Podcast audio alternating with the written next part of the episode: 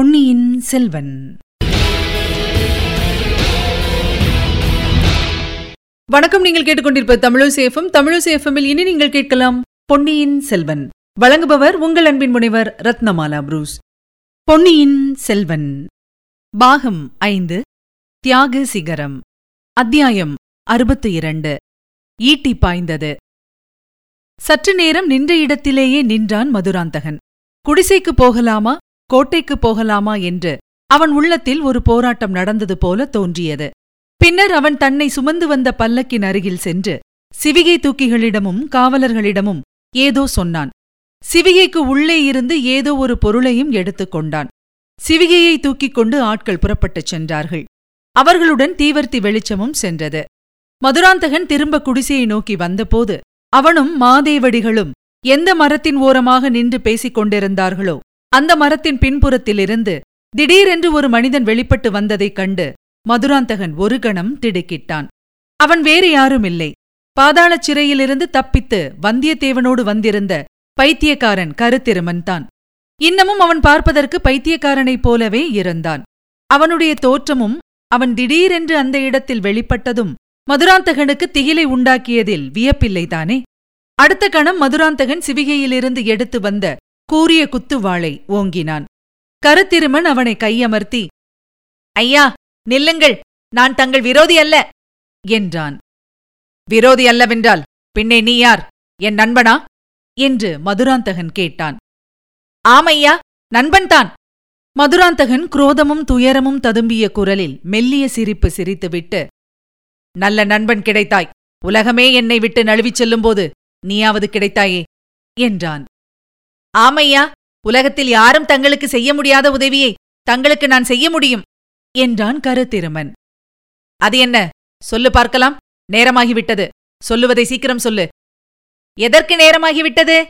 என்று கருத்திருமன் கேட்டுவிட்டு மதுராந்தகனை உற்று நோக்கினான். அரண்மனைக்குப் போவதற்குத்தான். வேறு எதற்கு? தங்களுக்கு உரிமையில்லாத அரண்மனைக்கு தாங்கள் திரும்பிப் போகப் போகிறீர்களா? மதுராந்தகன் மறுபடியும் அதிர்ச்சி அடைந்து அடே என்ன சொல்லுகிறாய்?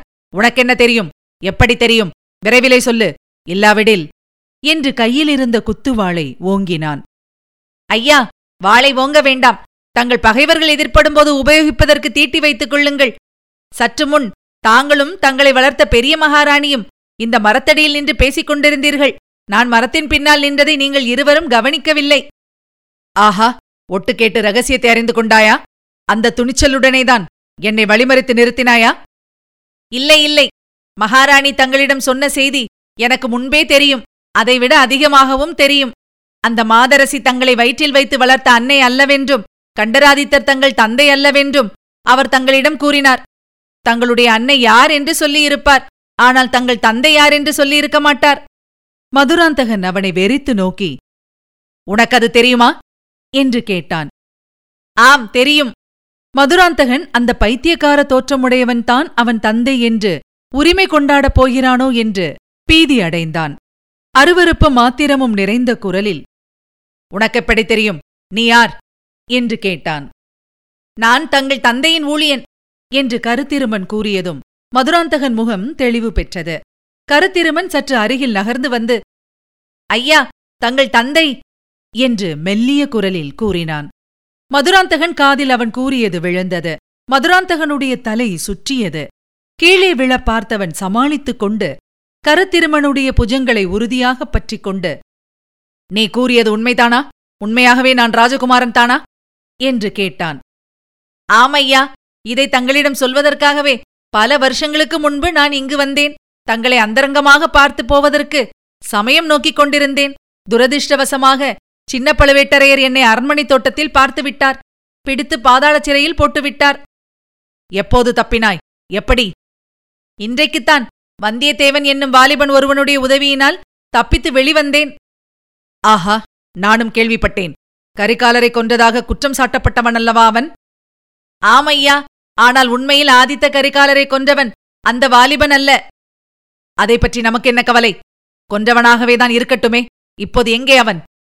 அதோ சற்று தூரத்தில் தெரியும் வேலியின் மறைவில் இருக்கிறான். எனக்கும் அவனுக்கும் இரண்டு குதிரைகளுடன் காத்திருக்கிறான். நான் நேரம் செய்வது பற்றி. அவன் இப்போது கோபமடைந்திருப்பான். அதை பற்றி நான் சிறிதும் கவலைப்படவில்லை. எதிர்பாராத விதத்தில் தங்களை சந்தித்து விட்டேன். எப்போது நீங்கள் இங்கே வந்தீர்கள்? என்றான் மதுராந்தகன். சற்று முன்னாலேதான் வந்தோம். இந்த குடிசைக்கு அருகில் இரண்டு குதிரைகள் இருக்கின்றனவென்று தெரிந்து கொண்டு வந்தோம்.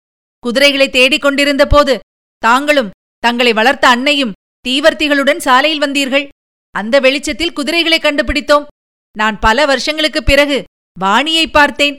அவளுடைய ஊமை பாஷையில் பேசிக் கொண்டிருக்கும் போதே நீங்கள் இந்த குடிசை பக்கம் திரும்பி வந்தீர்கள். நீங்கள் இந்த குடிசைக்குத்தான் வருகிறீர்கள் என்று நாங்கள் எதிர்பார்க்கவில்லை. வந்தியத்தேவன் வேலி மறைவுக்கு ஓடிவிட்டான். நானும் வாணியும் இம்மரத்தின் பின்னால் சிறிது நேரம் நின்றோம். பிறகு அவளும் குடிசைக்குள் போய்விட்டாள். நான் மட்டும் இங்கு நின்று கொண்டிருந்தேன். அதன் பலனாக தங்களை பார்க்கும் சந்தர்ப்பம் கிடைத்தது. சரி இனிமேல் நீ என்ன செய்யப் போகிறாய்? தாங்கள் எவ்விதம் சொல்லுகிறீர்களோ அவ்விதம் செய்கிறேன் ஐயா. தங்கள் பிறப்பை குறித்த உண்மையை அறிந்த பிறகும் தஞ்சை அரண்மனைக்கு திரும்பிப் போகப் போகிறீர்களா? ஒன்று ஞாபகம் வைத்துக் கொள்ளுங்கள். தாங்கள் சோழ குலத்து இளவரசர் அல்ல என்பது இன்னும் சிலருக்கும் தெரியும். முதன் மந்திரிக்கும் அவருடைய ஒற்றன் ஆழ்வார்க்கடியான் என்பவனுக்கும் தெரியும். என்றைக்காவது ஒரு நாள். ஆமாம் ஆமாம். தஞ்சை அரண்மனைக்கு போக எனக்கும் விருப்பமில்லைதான். நீ என்ன யோசனை சொல்லுகிறாய்? அந்த வேலி மறைவில் இரண்டு குதிரைகள் இருக்கின்றன. தாங்கள் குடிசைக்குள் போவது போல் போய்விட்டு அந்த வேலி பக்கம் வாருங்கள். நான் வந்தியத்தேவனுடன் சிறிது பேசி காலம் தாழ்த்திக் கொண்டிருக்கிறேன். தங்கள் கையில் உள்ள வாளை அவன் மீது எரிந்து கொன்றுவிடுங்கள். இரண்டு குதிரைகள் மீது நாம் இருவரும் ஏறிப்போய் விடுவோம். கோடிக்கரை சென்று இலங்கைக்குப் போவோம். இலங்கை அரசர் சோழகுலத்தின் பகைவர். பாண்டிய குலத்துக்கு பரம்பரை சிநேகிதர். நான் இலங்கை மன்னரை நன்கு அறிவேன். பாண்டிய குலத்தின் மணிமகுடமும் ரத்தினகாரமும் இருக்குமிடமும் அறிவேன். என்ன சொல்கிறீர்கள்? மதுராந்தகன் சிறிது நேரம் யோசனை செய்தான். அவனுடைய உள்ளம் அந்த சில வினாடி நேரத்தில் எத்தனையோ கோட்டைகள் கட்டியது. ஐயா நேரம் போகிறது. தங்கள் முடிவென்ன? வந்தியத்தேவன் இனி இங்கேயே வந்து விடுவான். அவனை கொல்ல வேண்டுமென்றா சொல்லுகிறாய்? தங்களுக்கு தயக்கமாயிருந்தால் தங்கள் கையில் உள்ள குத்துவாளை என்னிடம் கொடுங்கள். வேண்டாம் இந்த வாளுக்கு வேறு வேலை இருக்கிறது. வந்தியத்தேவனைப் பற்றி எனக்கு தெரியும். அவன் நல்ல வீரன். அவனையும் நம்முடன் அழைத்துக் கொண்டு போகலாமே. அழைத்துப் போகலாம்.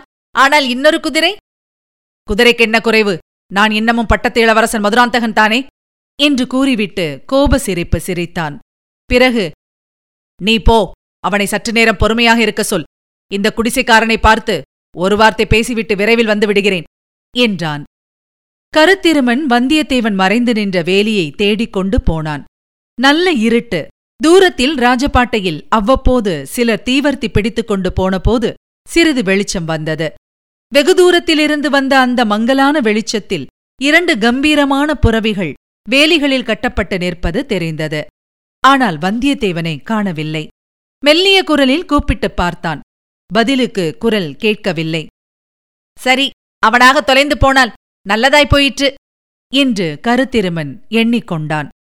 வந்தியத்தேவனும் கருத்திருமனும் முதலில் நந்தவன குடிசை அருகில் வந்தபோது அங்கே இருள் சூழ்ந்திருந்தது. குடிசைக்குள் எரிந்த சிறிய விளக்கிலிருந்து சில ஒளிக்கிரணங்கள் வெளியே எட்டிப் பார்த்தன.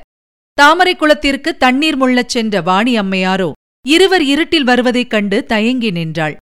முதலில் வந்தியத்தேவனுடைய முகம் அவள் பார்வையில் தென்பட்டது. உடனே அவளுடைய முகம் மலர்ந்தது. முன்னொரு தடவை சேந்தன் அமுதன் அவனை அழைத்து வந்ததை அவள் மறந்துவிடவில்லை வரவேற்புக்கு அறிகுறியாக தலையை அசைத்தாள். பேய் பிசாசை கண்டவளைப் போல் பீதியடைந்து செயலற்று பிரமித்து நின்றாள். கருத்திருமன் அவளுடன் சமிக்ஞை பாஷையில் பேச முயன்று அவளுடைய பீதியை ஒருவாறு போக்கினான். அவர்கள் இருவரையும் தனியாக விட்டுவிட்டு வந்தியத்தேவன் குடிசையை அணுகினான். வாசற்கதவு அப்போதுதான் தாளிடப்பட்டது. பலகணி வழியாக எட்டிப் பார்த்தான். சேந்தன் அமுதன் உயிருக்கு மன்றாடிக் கொண்டிருப்பதற்கு பதிலாக முகமலர்ச்சியுடன் பூங்குழலியுடன் பேசிக் கொண்டிருப்பதைப் பார்த்து அவனுக்கு சிறிது நிம்மதி ஏற்பட்டது. அவர்களுடைய பேச்சின் இடையில் குறுக்கிட்டு விடைபெற்றுக் கொண்டு போக முயல்வது உச்சிதமா என்று யோசித்துக் கொண்டிருக்கையிலேயே செம்பியன் மாதேவியும் மதுராந்தகனும் அவர்களுடைய பரிவாரங்களும் வந்துவிட்டார்கள். உடனே அவன் குடிசையை விட்டு நகர்ந்து வேலியை தாண்டி அப்பால் குதித்தான். அங்கே கட்டியிருந்த குதிரைகளைக் கண்டதும் ஆழ்வார்க்கடியான் அந்த வரைக்கும் தன்னை ஏமாற்றி மோசம் செய்யவில்லை என்று உறுதி பெற்றான். கருத்திருமன் வரவுக்காக அங்கேயே காத்திருந்தான். சிவிகைகள் பரிவாரங்கள் தீவர்த்திகள் எல்லாம் போன பிறகும் கருத்திருமன் வராதிருக்கவே வந்தியத்தேவன் பொறுமை இழந்தான். மீண்டும் வேலியைத் தாண்டி குதித்து வந்தான். மரத்தடியில் மதுராந்தகனும் கருத்திருமணம் பேசிக் கொண்டிருப்பதை கவனித்தான். மதுராந்தகன் கண்ணில் பட அவன் விரும்பவில்லை.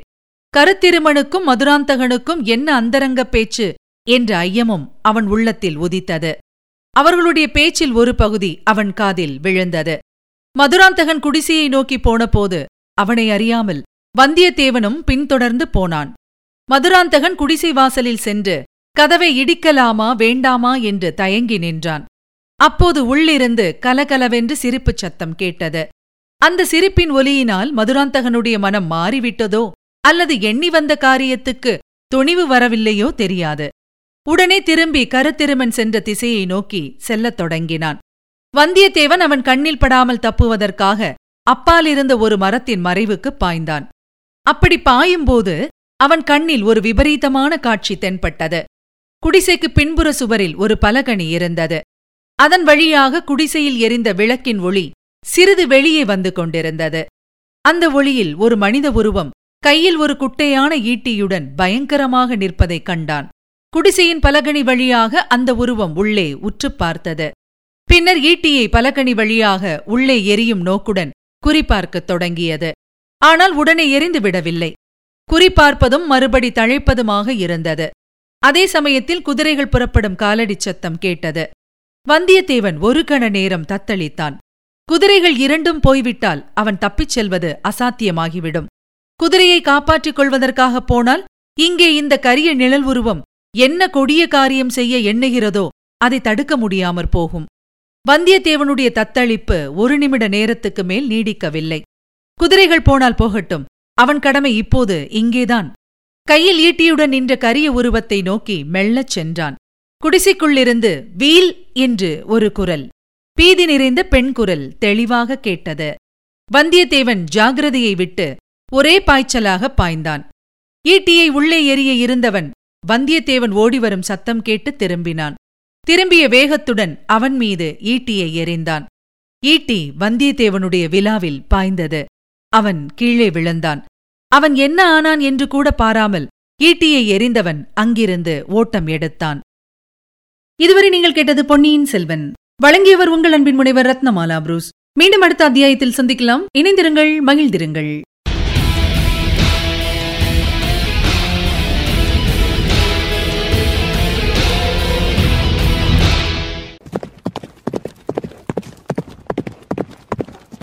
பொன்னியின் செல்வன்.